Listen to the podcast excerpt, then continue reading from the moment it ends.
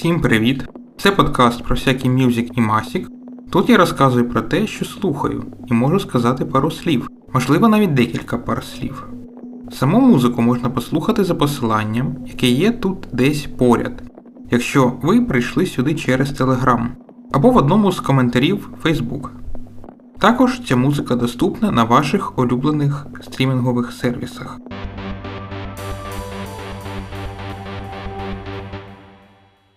Сьогодні буде електронна музика. Німецька електронна музика. Німецька електронна музика для німецької повнометражної короткометражки. А якщо конкретно, це буде Body Love Клауса Шульца. Щодо самого Клауса Шульца, можна сказати, що він прожив доволі довге життя і помер всього-навсього рік тому.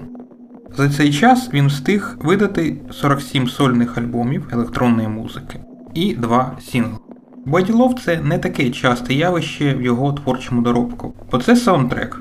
В нього їх все ж не так багато, але це був його перший саундтрек. Цей альбом, як е, альбом, був випущений в 1977 році. Ну а режисером порнухи, так, саме порнухи, якщо ви не здогадалися, по анонсу про німецьку короткометражку, до якої була ця музика написана, був Лассе Браун. Оригінальна платівка має три треки і триває більше години.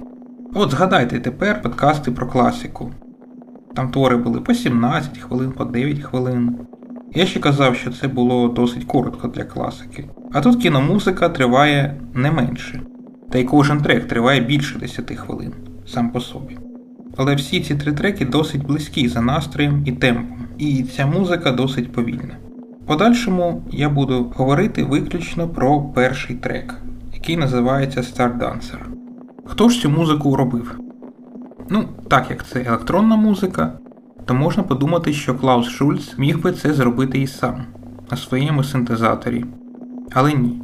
В 70-ті роки музиканти не дуже використовували синтезатор для роботи з ударними. Тому йому потрібен був ще ударник. Це був Харальд Гроскоп.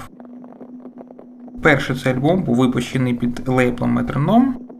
Ну і що цікаво, на персональному сайті Клауса Шульца написана тільки коротка ремарка, яка стосується цього альбому. The soundtrack for a porn movie. Not bad. Я думаю, перекладати цю фразу не потрібно. Ще є дещо цікаве про ударника. Харальд Гроскоп зараз відомий як електронний музикант і виконавець прогресивного року. В нього теж є 8 сольних альбомів, а з Клаус Шульцем він записав 5 разом. Ну і ще дуже багато різноманітних інших альбомів він записав у співпраці з різними музикантами. Ну, це ударник електронщик. І саме такий музикант як найкраще підходив для написання альбому електронної музики.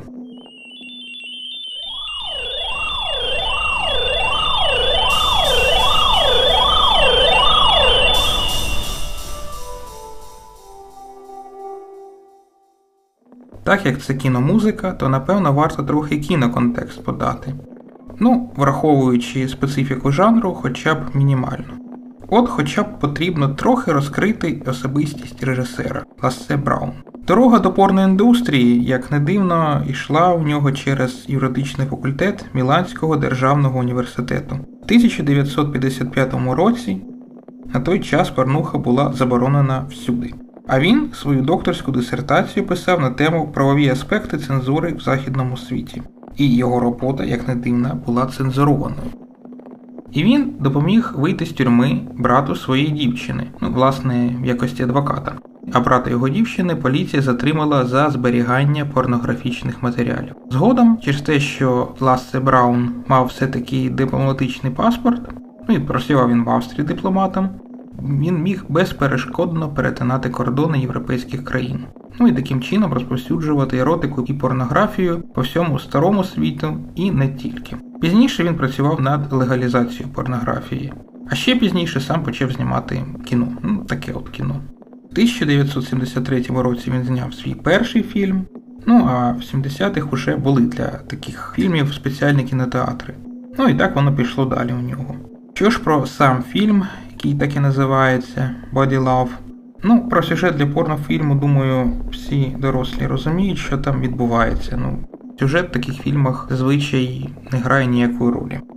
Єдине, що скажу, що цей фільм тепер вважається класикою порнографії. Так, і така є. І воно, як не дивно, комусь потрібно зараз. Ну, кому? Напевно, скоріше за все, дослідникам в цій сфері.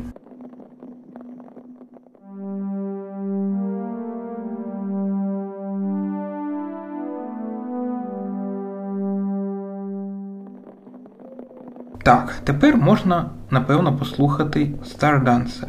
Починається воно тихо, з арпеджіо того самого синтезатора, скоріше за все, це був мук. Легко додаються ударні з делеєм. А делей це такий пристрій для обробки звуку, який створює власне повтор цього звуку, але з затримкою. Тому українською часто це називається лінія затримки. Потім додаються інші ефекти, тембри, там вітер, наприклад. Тембр, який нагадує хор.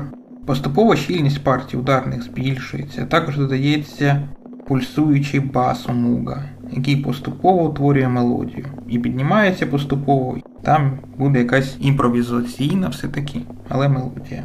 Так що в цьому творі ми чуємо досить розгорнутий вступ. Ну і саму основну частину. Вона йде до кінця. Там завершення, забігаючи наперед, нормального немає в цьому треку. Все те, що було до того, продовжує тривати, без особливих змін. Я чесно собі погано уявляю німецьку короткометражку під музику в темпі четверть рівня 135, а в саме такому темпі звучить основна частина цього треку. Це вже якийсь спорт, а не секс, хоча кого як, напевно. Після восьмої хвилини знижується тональність, з дев'ятої повертається ефект вітру. І все воно повторюється, повторюється, повторюється, повторюється. Схоже, що був розрахунок на те, щоб людину ввести в транс. Десь інколи ще чується пентатоніка, інколи двічі гармонічний мінор, і такі ладові зміни створюють враження якоїсь орієнтальної музики, часом далекосхідної чи навіть японської, ну аж ніяк не німецької. І як я вже раніше встиг сказати, цей трек не має завершення, все просто обривається в кінці. Тобто маємо тут тільки дві частини: розгорнутий вступ і ще довша основна частина. І все.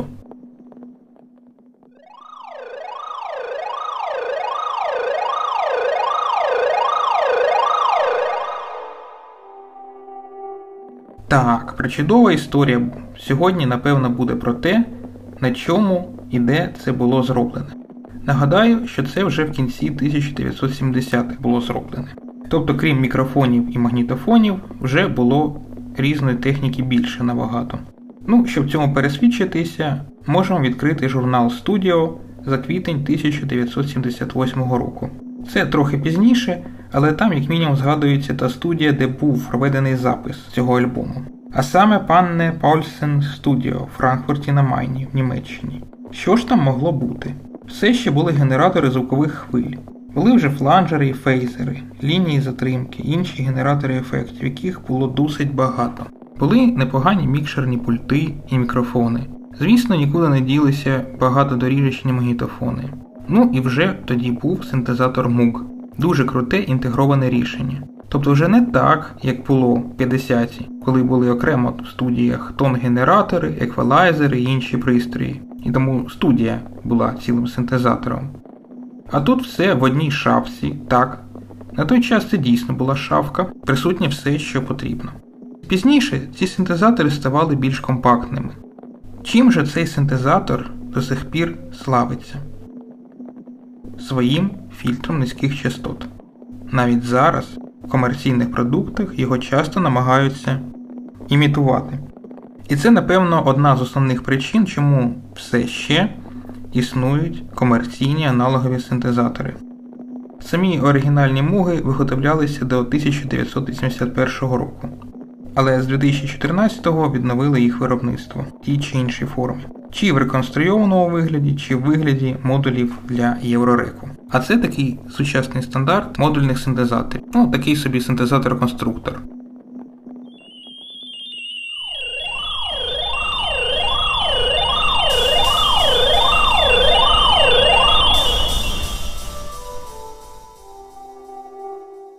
Які ж враження від цієї музики? Варто взяти сам трек Star Dancer, В ньому відчувається і космос з блискучим піском зірок, а також пустота вакууму цього космосу. Ну і пізніше в цій мелодії і пульсації починає відчуватись якийсь тикунський танець, але все ж в космосі. Тому була в мене ще асоціація з іншим фільмом, на цей раз фільмом Стенлі Кубрика Космічна Одіссея 2001. Там є чорний моноліт з космосу є купка диких мав, які стоять навколо нього загіпнотизовані. Можливо, саме такого ефекту від музики хотів і режисер Порнух, хто знає. І ще одне спостереження. Перші відеоігри теж були про космос, ну бо мали серйозні апаратні обмеження. Навіть фон зробити якимсь іншим кольором, ніж чорним, було проблематично. І часто електронна музика 50-х, 60-х, 70-х, інколи навіть 80-х років часто крутилась навколо теми космосу. Зараз вже це не так. Ну, я ще казав про орієнталізми і далекосхідні такі нотки в цій музиці. Гаряча арабська нічка. Трохи все перемішалось в цій музиці. Але на то вона і музика для порнофільму. Що все якесь змішане.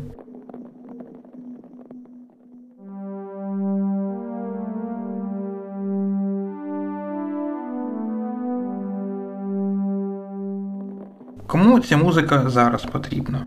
Є люди, які люблять синт-поп і ембієнт. Ну, і те і інше в цій музиці є. Ті, хто хоче просто спокійно відпочити. Ось для чого. Для звичайної нормальної вечірки занадто монотонне, але також і занадто яскраве це все. Сказати, що це дуже особливе явище в електронній музиці, я б не сказав би. В історії німецьких короткометражок так, це видатна музика для такого фільму. Але в суто музичному сенсі це не має ж такого значення. Та й мало хто зараз буде дивитись порнографію кінця 70-х. Ну бо хоча б через якість картинки. Та й такого контенту зараз дуже багато на різний смак. Навіть штучний інтелект генерує таке в великих кількостях. Тому можу порекомендувати цю музику слухати просто як легку електронну музику для релаксації і рекреації.